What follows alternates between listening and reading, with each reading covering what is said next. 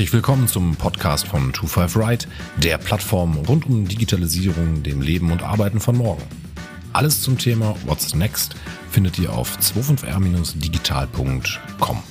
Viel Spaß! Der ehemalige Apple-CEO Steve Jobs löste mit der Ankündigung Next Big Thing regelmäßig Begeisterungsstürme unter Fans und Investoren aus. Vermutlich hat er diesen Begriff geprägt wie kaum ein anderer.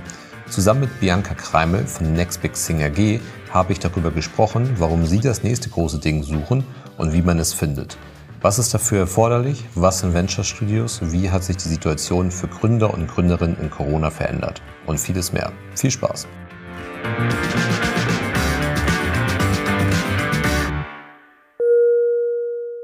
Bianca, herzlich willkommen uns im Podcast.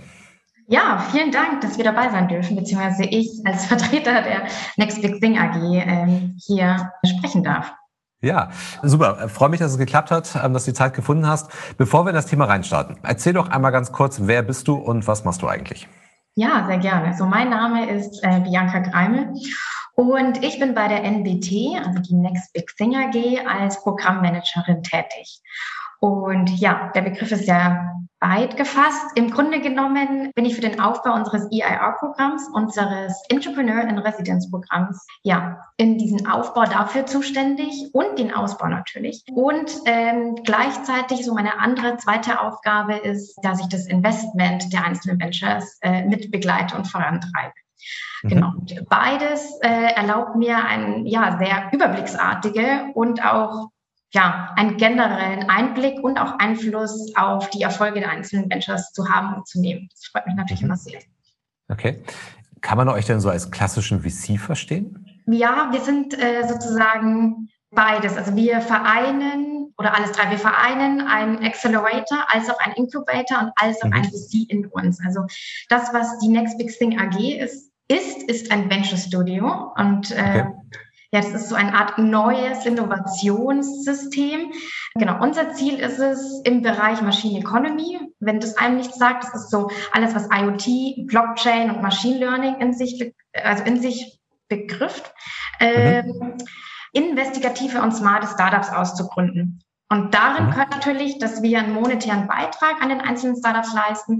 Aber ähm, es ähm, reicht ja ganz oft einfach nicht, nur sein Geld zur Verfügung zu stellen, sondern ja, unsere Expertise liegt darin, all unseren Erfahrungsschatz, unsere Kompetenzen in, ja, in dem Großwerden und in dem Aufbau eines, eines Startups äh, mit einzubringen, angefangen von Finanzplanungen, Marketing, Go-to-Market-Strategien, Aufstellen der Businesspläne und so weiter, die Ventures zu begleiten und ja, das mhm. dadurch hat, genau, dadurch hat der Gründer auch den wesentlichen Unterschied mit uns als im alleine gründen.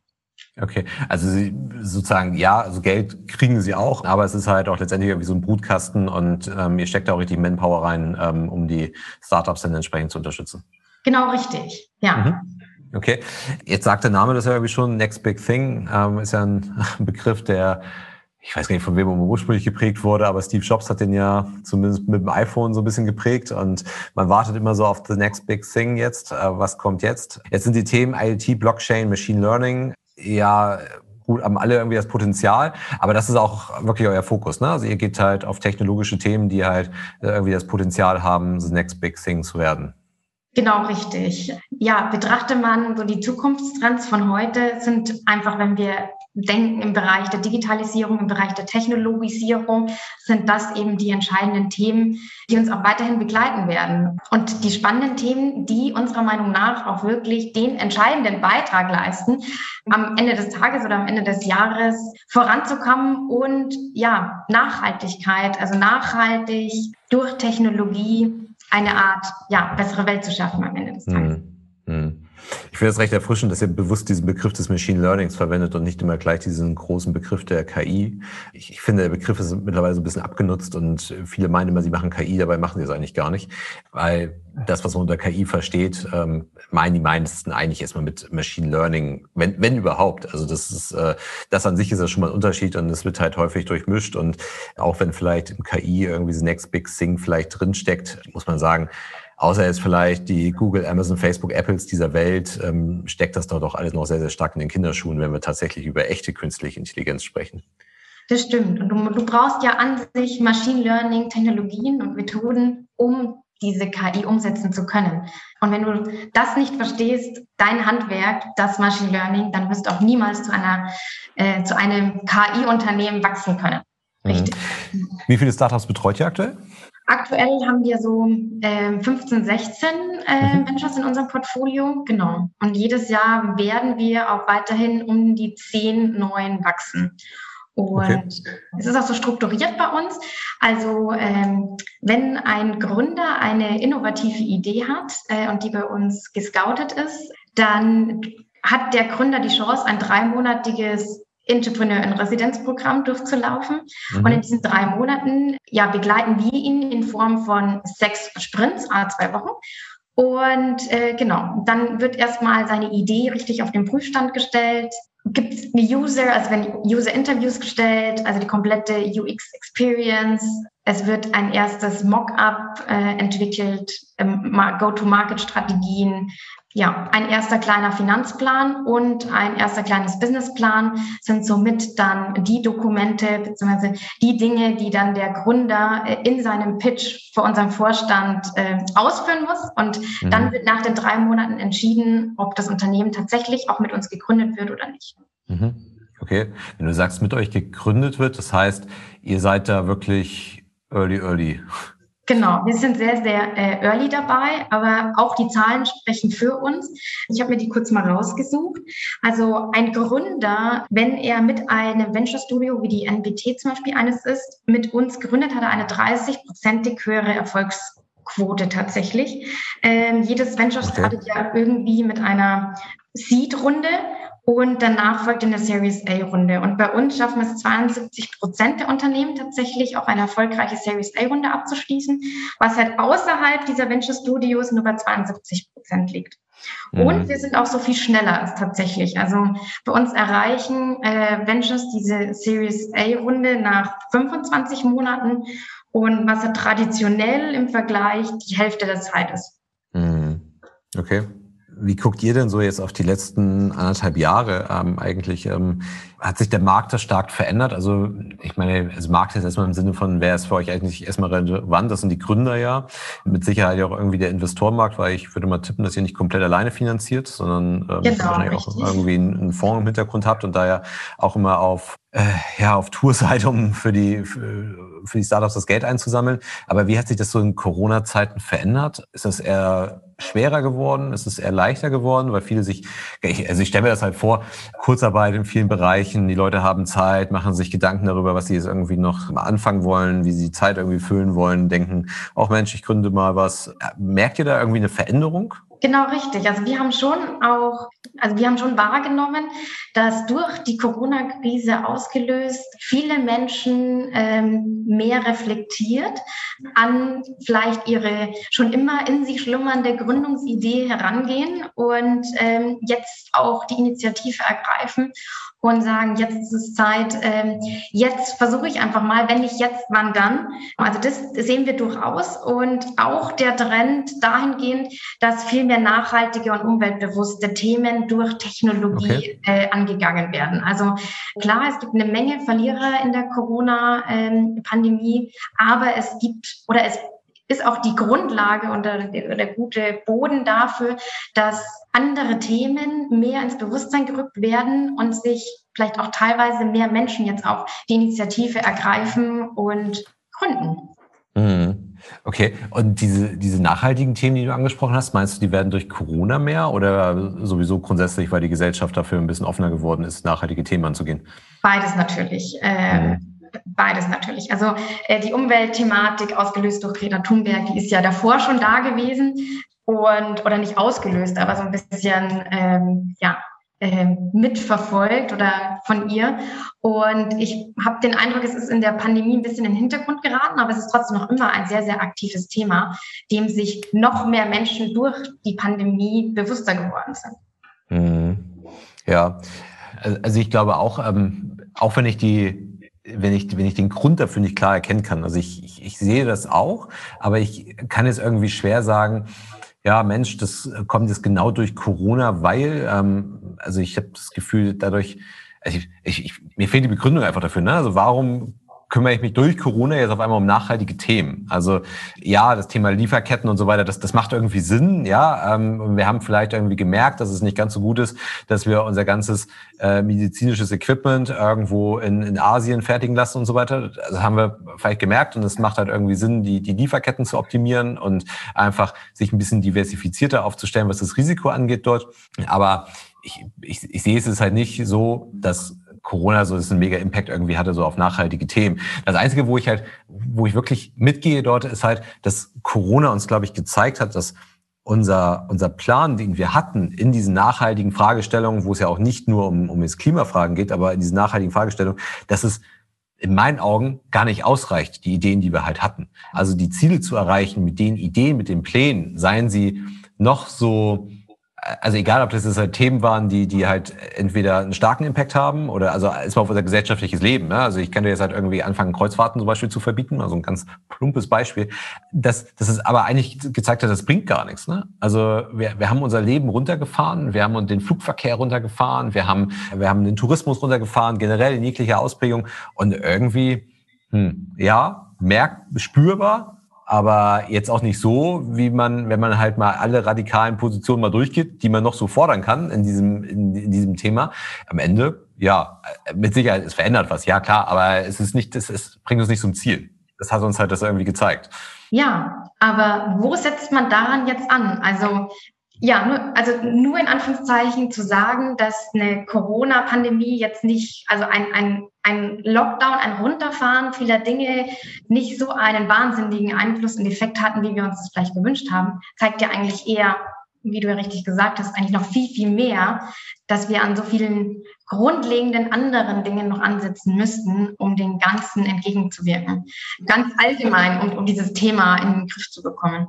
Ja, es ist halt, es, es wird ja immer so als so ein Verbotsthema propagiert. Und ich glaube, dass das darf es halt nicht sein. Also erstmal überzeugst du die Menschen nicht durch, durch Verbieten. Ne? Jetzt könnte man argumentieren, okay, der, der Corona-Lockdown hat ja genau das gleiche gemacht ähm, und hat trotzdem, hat, vielleicht, weiß man nicht, vielleicht ja funktioniert. Aber ich glaube halt auch, selbst wenn wir alles verbieten würden, dann, dann schaffen wir es, glaube ich, immer noch nicht, weil wir immer noch eine funktionierende Wirtschaft brauchen und so weiter und so fort, die ja auch einen gewissen Emissionsanteil hat, die ja auch etwas vielleicht noch zur ausbaufähigen Nachhaltigkeit irgendwie beitragen kann und muss. Also das, das heißt, ja, ich glaube, auch dort ist Technologie halt ein relevanter Ansatzpunkt, um halt etwas zu schaffen, was entweder eine Kompensation schafft oder aber vielleicht noch wichtiger, Technologie einzusetzen, um halt damit tatsächlich ohne Verzicht etwas äh, eine Alternative zu bauen, ne? eine Alternative zu schaffen zu den ähm, Sachen, die halt eben nicht nachhaltig sind, die jetzt eben viel CO2 zum Beispiel ausstoßen. Genau. Also eins hat ja die Corona-Pandemie total gezeigt, nämlich das, dass nicht einfach nur Reden und ähm, ja, Lippenbekenntnisse irgendwo reichen, sondern dass dringend auch mal schnelles Handeln gefordert ist.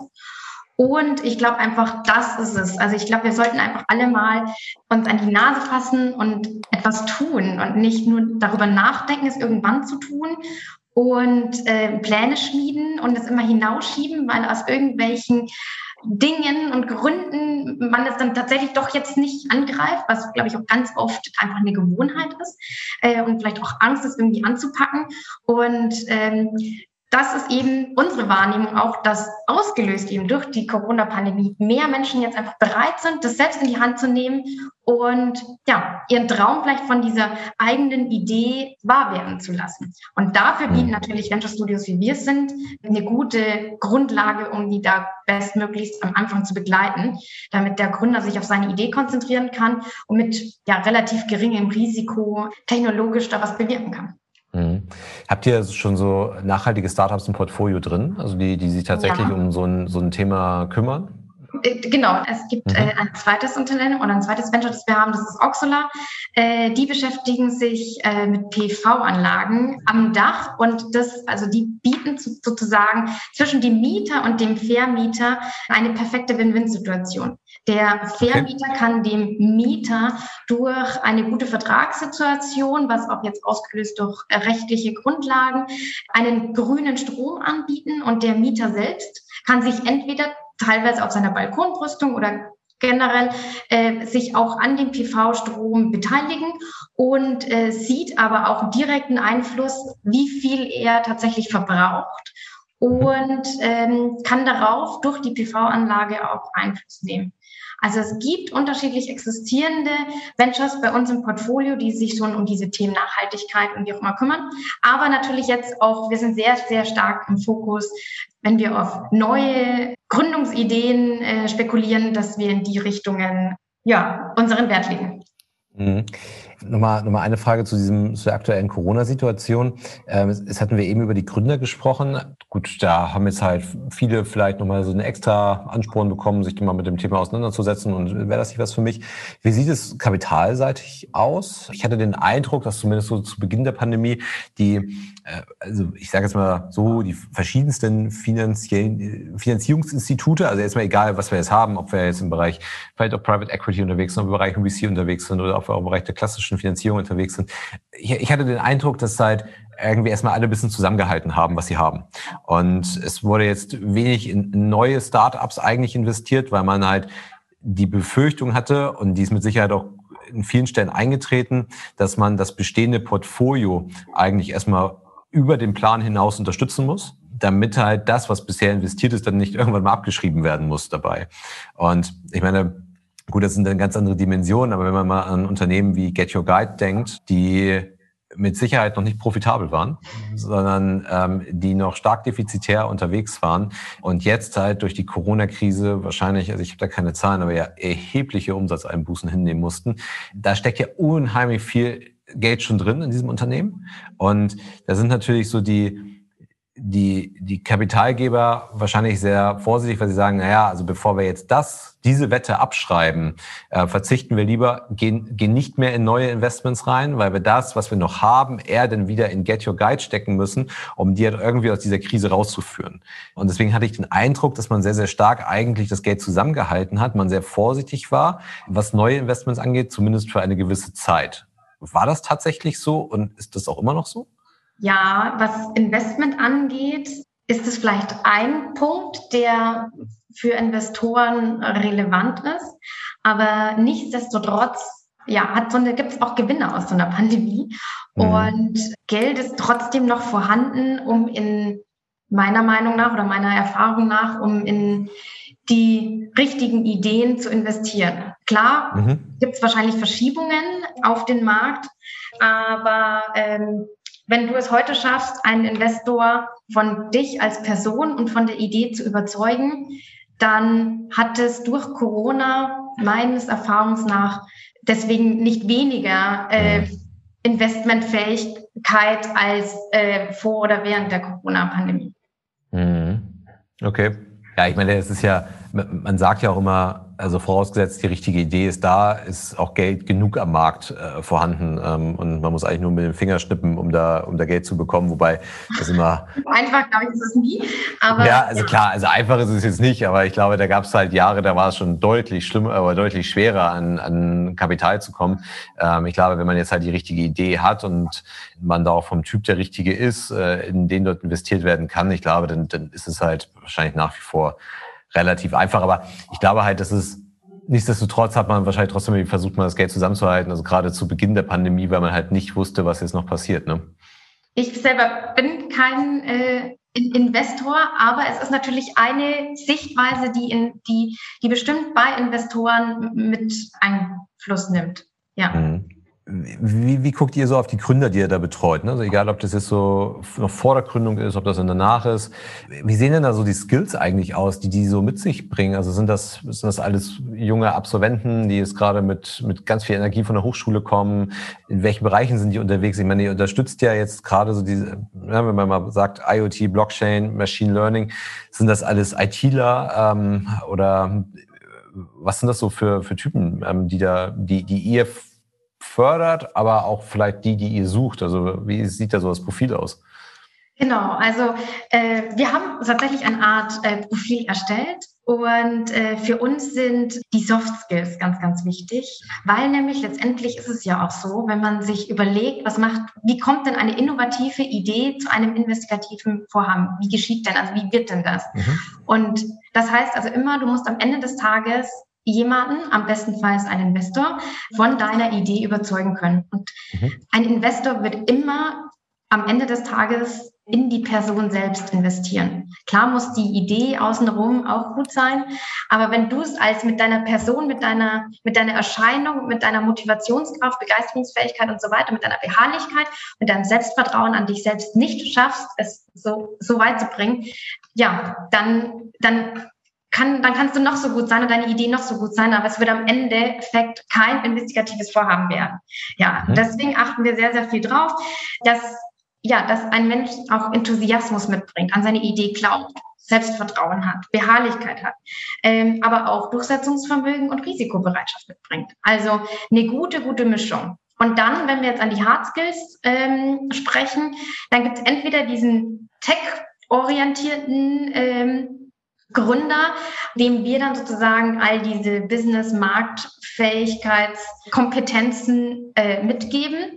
Oder aber er ist der totale Business-Gründertyp, ähm, dem wir aber dann am Ende des Tages mit viel ja, technischer Expertise zur Seite ste äh, stehen und bei uns werden die Teams immer so gegründet, äh, dass es einen Gründer gibt und einen Co-Founder gibt. Also am Ende sind es zwei Co-Founder und wir versuchen immer die Kompetenz, die der, der Gründer, der mit uns das IAA-Programm durchlaufen hat, mit, mit einem Co-Founder so zusammenpasst, dass, dass die zwei sozusagen das Gesamtbild ergeben und sich gegenseitig ergänzen. Genau. Okay. Und äh, auf die Frage, ob frisch von der Uni, ähm, ja, es ist, es ist komplett unterschiedlich. Irgendwo Erfahrungen in einem Bereich sollte der Gründer, sollte der Gründer natürlich schon irgendwo auch mitbringen. Genau, wir sind jetzt nicht so ein Exit-Förderprogramm für, für Leute, die frisch aus der, die frisch noch entweder mhm. in, in, der Master- oder Doktorarbeit oder sonst was drinstecken, sondern ähm, irgendwie Industrieerfahrung sollte bestenfalls natürlich mitgebracht werden. Mhm.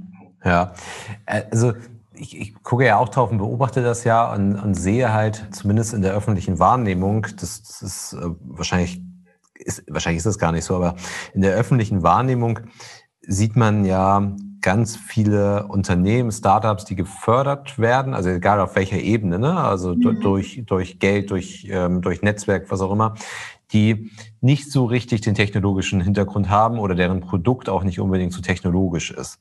Dabei ist ja aber, gerade auch, wir haben ja auch über die Themen der Nachhaltigkeit gesprochen, finde ich das umso wichtiger. Also eigentlich ist es ja wichtig, genau diese technologischen Themen zu besetzen. Also gerade wir Deutschen, wir als Ingenieure, wir, wir müssen ja eigentlich diese technologischen Themen besetzen.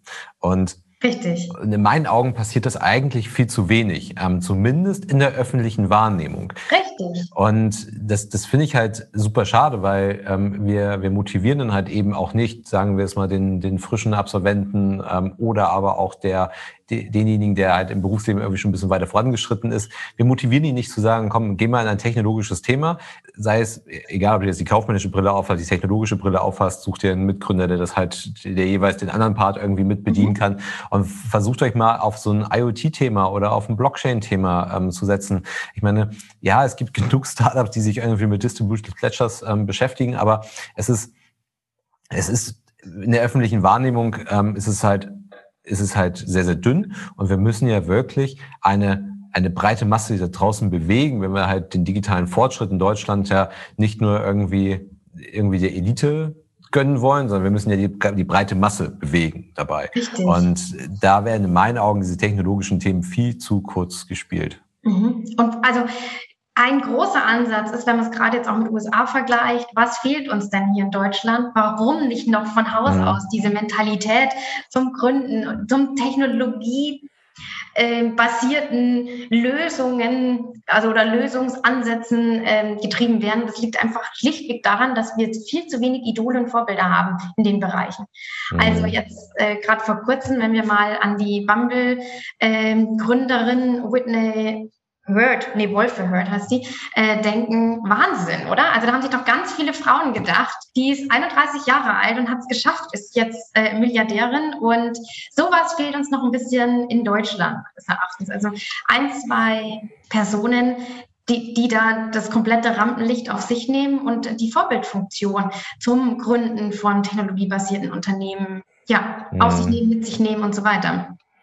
Ja, das ist das ja, da ist man schon so ein bisschen der Messias, ne? Also wenn man, wenn man das Thema halt irgendwie ähm, in der breiten Masse also als Einzelkämpfer, klar, ein Vorbild ist super, ähm, aber wenn es halt in den Mainstream-Medien dann halt auch eben nicht gespielt wird, wird es halt echt ein Problem. Ne? Also ich glaube, wir haben ja die äh, entsprechenden Köpfe und also die, die halt auch die super Vorbilder wären. Ne? Also gibt, gibt super viele Namen, die man jetzt hier nennen, nennen könnte, aber die finden dann halt eben nicht Gehör in den in, im Mainstream. Ne? Also die, die werden halt irgendwie von der Masse nicht gehört. Das, das beste Beispiel finde ich dafür eigentlich immer, was, also nehmen wir mal die Sendung Der Höhle der Löwen.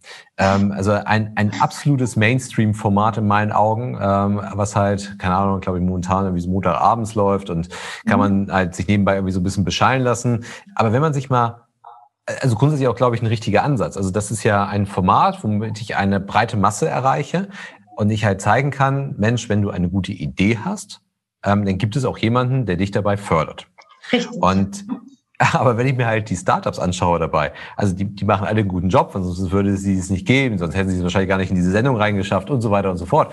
Ähm, und das sind auch alle Sachen, die man braucht. Aber es ist halt schon überwiegender Anteil Food, Kosmetik, ähm, also was dann halt eben, wofür ich halt eben nicht eine Blockchain brauche. Jetzt kann ich hier eine Blockchain machen, aber es gibt ja unheimlich viele technologische Themen, die ich halt spielen kann, die kommen aber sehr, sehr kurz. Und warum kommen die kurz? In meinen Augen, weil ich damit halt nicht die breite Masse ähm, begeistere.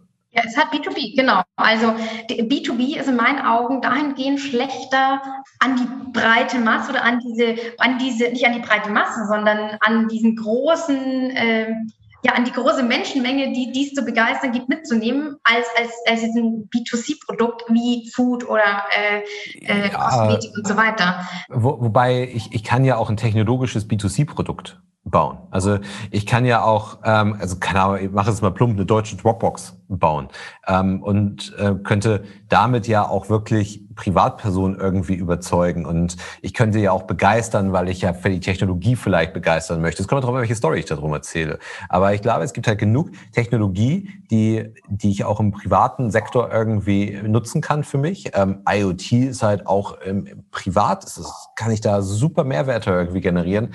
Aber es ist halt eben nicht das Produkt, was ich ähm, am Montagabend 20.15 Uhr im TV zeige und Dienstag ab 8 steht es halt im Supermarkt auf der Fläche und kann verkauft werden.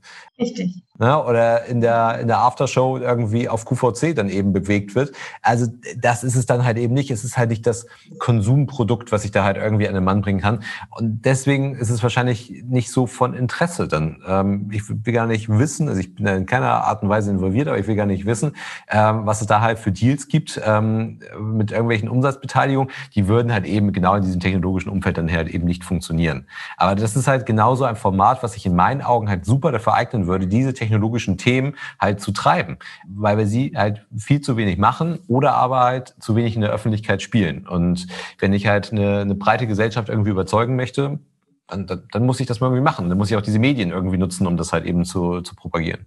Ja, also ich freue mich, wenn ähm, sowas wie die Höhle der Löwen oder sogar dieses Format ähm, ja, mehr technologiebasierte Themen aufnehmen oder ja, damit die Wahrnehmung oder die Begeisterung für IoT oder generell diese Themen auch ja. in, in den Köpfen der alleinigen Menschen, nicht nur in der Unternehmen, äh, mehr an Gewinn und Macht äh, gewinnt. Ja, es, es ist ja auch so, dass die Technologie ja auch kein Selbstzweck darstellt. Also ähm, meistens mache ich ja mit Technologie, aber ich, also sollte ich zumindest irgendein ein Ziel verfolgen. Also du sagst ja nicht, komm, wir machen jetzt mal IoT, weil wir IoT machen wollen, sondern wir machen IoT, weil wir dann da einen Use Case sehen. Weil wir eine Problemstellung sehen, die wir unbedingt, genau. die uns, die uns selbst irgendwie betrifft und die wir im besten Fall selbst auch noch betrifft und die wir, für die wir unbedingt eine Lösung brauchen. Und, genau. ja. und, und das sind ja häufig Problemstellungen, die ja ähm, die natürlich teilweise halt so im B2B-Sektor anzusiedeln sind, aber es gibt ja super viele Problemstellungen, also die meisten oder viele Problemstellungen werden ja zumindest über Unternehmen durchgeschliffen bis hin zum, zum Endverbraucher. Und wenn ich, wenn ich da halt einfach zeige, und das ist, glaube ich, der entscheidende Punkt, ich, ich muss zeigen, dass Technologie Probleme lösen kann. Ähm, es gibt ja immer so diese, ich glaube, das wird nur so als Spaß gesehen, dass ne, irgendwie wir, wir lösen mit Technologie Probleme, die wir ohne Technologie nicht hätten. Ähm, aber das ist halt genau das Falsche, ne? sondern wir, wir haben ja Technologie und können damit tatsächlich ja Probleme lösen und ein Mehrwert ähm, schaffen. Ja. Genau. Und wenn wir das halt einfach mal mal veranschaulichen würden, ich glaube, dann wäre da schon, schon richtig was mit getan. Und klar, wenn es dann halt auch noch die Vorbilder gibt, die zeigen, so, so kann das halt funktionieren. Aber das, das Thema Vorbild ist halt auch wieder so, so ein Problem der Neidkultur. Ne? In den USA sind Vorbilder ganz anders angesehen. In, in Deutschland und Europa, also primär in Deutschland, habe ich halt das Problem, dass ich auch relativ schnell Neid entwickle gegenüber einem Vorbild, weil ich ihm vielleicht den Erfolg dann nicht gönne oder sowas. Und das ist natürlich in anderen Ländern viel, viel einfacher, ähm, da auch die entsprechenden Vorbilder dann zu spielen. Aber äh, vielleicht auch nochmal ein anderes Thema. Wie seht ihr das mit den Unternehmen? Also jetzt habt ihr ähm, Gründer, ähm, aber es gibt also Gründer, die ihr fördert. Ähm, aber wenn ich jetzt mal an, ich, ich denke mal an so ein klassisches kleines oder vielleicht auch Mittelstandsunternehmen, sagen wir mal irgendwie so 100, 150 Mitarbeiter, ein familiengeführtes Unternehmen, dritte, vierte Generation, vielleicht irgendwie schon so 80 bis 100 Jahre alt, hat sein Leben lang, also dieses Unternehmen Leben lang einen guten Job gemacht und auch sich in einem gewissen Rahmen immer wieder neu erfunden. Und jetzt ist es so, dass dem Unternehmen vielleicht, warum auch immer, sei es vielleicht auch Nachfolgeproblem oder was auch immer, so ein bisschen die Innovationskraft eigentlich fehlt. Ja, also wir sind ja auch in einer Zeit, die ja super schnelllebig ist und das, das passt dann vielleicht einfach nicht mehr in dieses Unternehmen rein. Ist das nicht auch super interessant, das eben zusammenzuführen? Weil diese diese, diese Startups, die, die Gründer, die sind ja häufig in Bereichen unterwegs, wo es ja auch traditionelle, konventionelle Unternehmen bereits gibt, diese halt eigentlich zusammenzuführen. Total, ja. Das, das ist ja auch der entscheidende Schritt, dass ja Early Stage Startups ihre Lösungen ja auch in traditionsreichen ähm, mittelständischen Unternehmen etablieren können. Also mhm. äh, ich würde mal behaupten, es ist sogar der einfachere Schritt, als einen großen Corporate ranzubringen.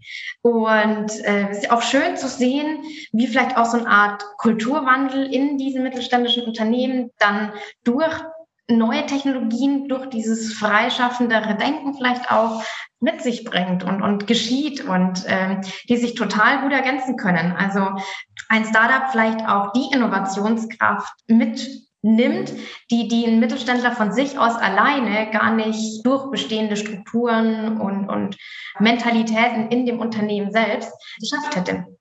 Mhm. Okay. Ja, also ist wirklich ein, glaube ich, ein relevantes Thema, weil ich glaube, da, da so eine Brücke zu schlagen, das kann nochmal richtig interessant werden. Mhm. Weil, wie gesagt, auf der einen Seite sind da halt Unternehmen, denen so ein bisschen die Innovationskraft fehlt, ähm, dann aber halt auch mit diesen, mit den Startups, die die Innovationskraft bringen, aber eigentlich denen vielleicht ein bisschen die Strukturen fehlen. Ähm, und klar, wenn man ein Unternehmen hat, in dem man das ausprobieren kann, muss man einfach so ein bisschen aufpassen, dass man dadurch nicht gebremst wird. Ne? Das ist das Thema der großen Corporates auch angesprochen. Da ist es natürlich schwer, das halt irgendwie zusammenzuführen, weil die, weil die, die haben natürlich so eine gewisse äh, gewisse Struktur, eine gewisse Legacy, äh, die das halt eben so ein bisschen erschwert dann. Ne? Ja, dem ist es auch so. Also wir kriegen das auch ganz oft mit, dass zu uns auch teilweise Gründer kommen, die in einem Corporate sich nicht so entwickeln können, wie sie sich vielleicht auch gerne vorgestellt hätten, in, in ihrer Innovationskraft, in, in dem Umsetzen ihrer Ideen. Und ähm, deswegen bei uns äh, ähm, ja, offenes Gehör finden und ähm, zusammen mit uns äh, Kunden und wir ihnen dann eine gute Bühne dafür bieten. Ja diese, diese technologischen Unternehmen, ist immer so die Frage, ist das so ein Mythos oder ist das tatsächlich so?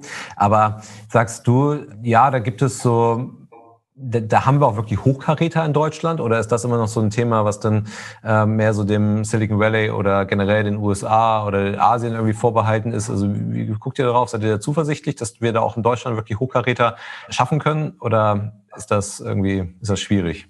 Ja, momentan ist es ja so, dass die großen fünf alle in den USA angesiedelt sind.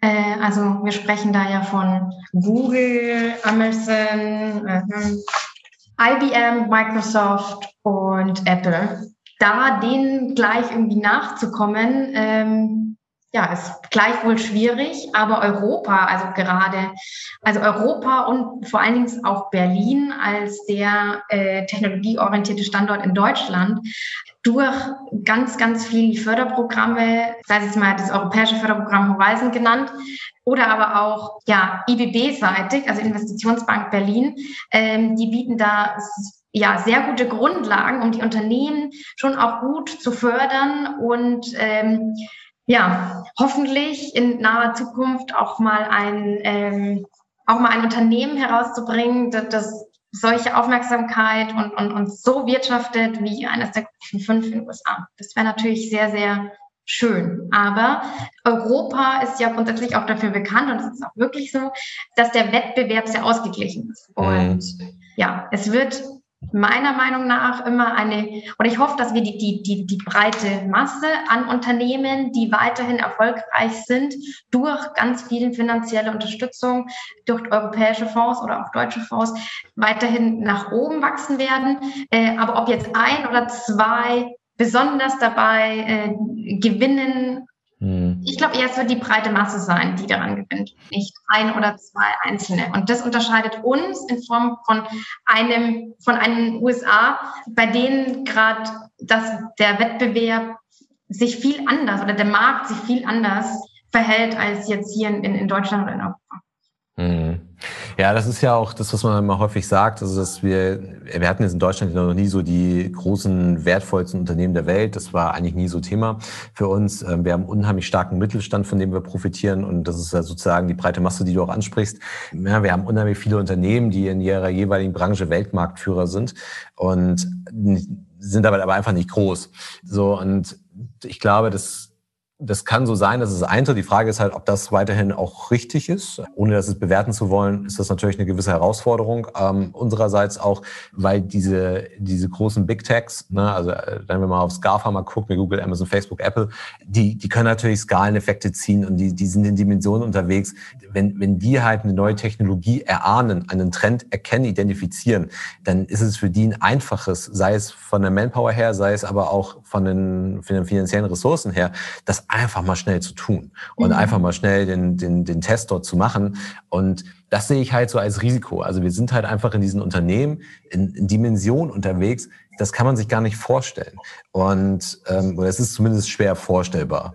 Und wenn wir dann halt in Deutschland mit einer kleinen Seed-Finanzierung um die Ecke kommen, das ist Portokasse für die, für die Großen. Und die machen das halt rasend schnell. Und das ist halt nicht nur im Bereich Startups so, sondern das machen die auch einfach so. Also wenn halt ein Startup sich in Europa mal versucht an einem gewissen Thema und mal versucht dort irgendwie einen Proof hinzulegen, diesen Proof, den, den macht ein Google, den macht ein Apple innerhalb von zwei Tagen und sind sich dann auch nicht zu fein, das Geld gegebenenfalls abzuschreiben, wenn es dann halt nicht funktioniert. So, und das, das wird halt, glaube ich, das wird halt kritisch, weil diese Tech-Themen natürlich auch einfach, ja, Ressourcen binden. Ne? Also ich, ich, ich muss halt nun mal Geld in die Hand nehmen und das wird halt immer mehr, was ich da irgendwie bewegen muss. Ja, aber dann ist die große Frage, wo, wo wollen wir hin? Wollen wir weiterhin unseren guten, breiten Mittelstand fördern? Oder wollen wir ein, zwei einzelne konkurrenzfähig zu Google, Amazon etc. machen?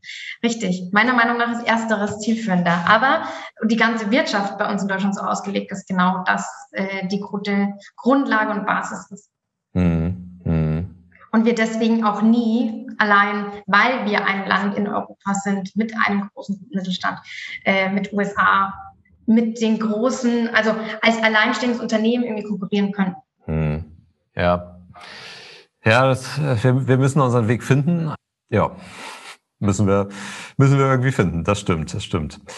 Ja, aber grundsätzlich glaube ich, wenn ich das so, wenn ich das Gespräch mal so Revue passieren lasse, ihr seid da sehr positiv eingestellt, ne? Auch auf die, die Zeit nach Corona, ähm, dass das dass wir, dass ihr da oder dass wir da auch in der Gesellschaft, dass die Themen angeht, gut ins Fliegen kommen und da, da seid ihr anscheinend sehr, sehr positiv gestimmt. Richtig, ja. Wir freuen uns über Gründer, die mit uns in mhm. IoT, mit Maschineneconomy, mit uns äh, ja ihren Weg gehen wollen. Und ähm, wir sind da sehr, sehr positiver Meinung gestimmt, dass, dass das äh, zukunftsfähige Themen sind, die wir angreifen müssen und die auch äh, Erfolg haben. Ob das jetzt, dass das jetzt nicht ein Next Apple wird, sondern mhm. ein gutes Mittelstand, der aber, der aber sehr, sehr gut platziert ist. Es gibt ja auch große, gute Mittelständler. Ähm, ja, das sollte schon ja. auch unser Fokus sein und ähm, unser großes Ziel sein.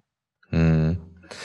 Ja, und es ist halt auch die Frage, ähm, ich, glaube, es ist halt, halt unheimlich viel Potenzial. Ne? Also wenn man sich jetzt auch diese Frage stellt, so als Gründer, Mensch, war das vielleicht vor Corona einfacher oder wie sieht das jetzt aus? Ist das jetzt nach Corona irgendwie alles ein bisschen, bisschen schwerer geworden? Ich glaube halt auf der einen Seite, ja, ist vielleicht dann nach Corona, wenn man mal so zwei, drei Jahre weiter guckt, vielleicht das Geld auf der anderen Seite ein bisschen knapp. Aber auf der anderen Seite hat man, glaube ich, einfach gesehen, man muss was tun. Und ich glaube, die Bereitschaft halt in diese Themen zu investieren, ähm, die ist, glaube ich, enorm ähm, geworden. Viele sagen ja immer, dass Corona so ein bisschen der Brandbeschleuniger war äh, für die Digitalisierung und Technologisierung. Das sehe ich nicht so. Ich glaube, dass grundsätzlich da zwar gewisse Personen aufgewacht sind, aber in den Köpfen passiert momentan im Bereich Tooling. Ne? Also wenn jetzt alle sagen, Mensch, jetzt, ja, jetzt kümmere ich mich mal um das Thema Digitalisierung, dann sprechen viele darüber, jetzt irgendwie mal eine Zoom-Lizenz zu kaufen und äh, irgendwie da so ein bisschen neue Tools einzusetzen und wie ich vielleicht auch irgendwie mit, mit meinen Mitarbeitern im Homeoffice arbeiten kann. Aber da, da ist es halt eben nicht vorbei. Ne? Also, Richtig, da, der Aktionismus äh, muss weitergetrieben werden. Ja, ja. Ja, super spannende Themen. Ich glaube, da, da konnte ich mir ganz guten, ganz guten Rundumschlag irgendwie machen und ein paar Themen ansprechen. Hat mir super gut gefallen. Ähm, ich hoffe, da konnten auch viele was mitnehmen. Und wenn jetzt der ein oder andere irgendwie für sich gedacht hat, Mensch, da muss ich doch mal gründen, dann weiß er auch, wo er hingehen kann. und äh, wo, er, wo er seine Idee mal vorstellen darf. Genau, Bianca, daher vielen, vielen Dank für das Gespräch. Ja. Vielleicht auf nächstes Mal und auf jeden Fall bis dahin dann erstmal weiterhin gute Zeit. Tschüss, tschüss. Ich bin sehr gefreut. Vielen Dank.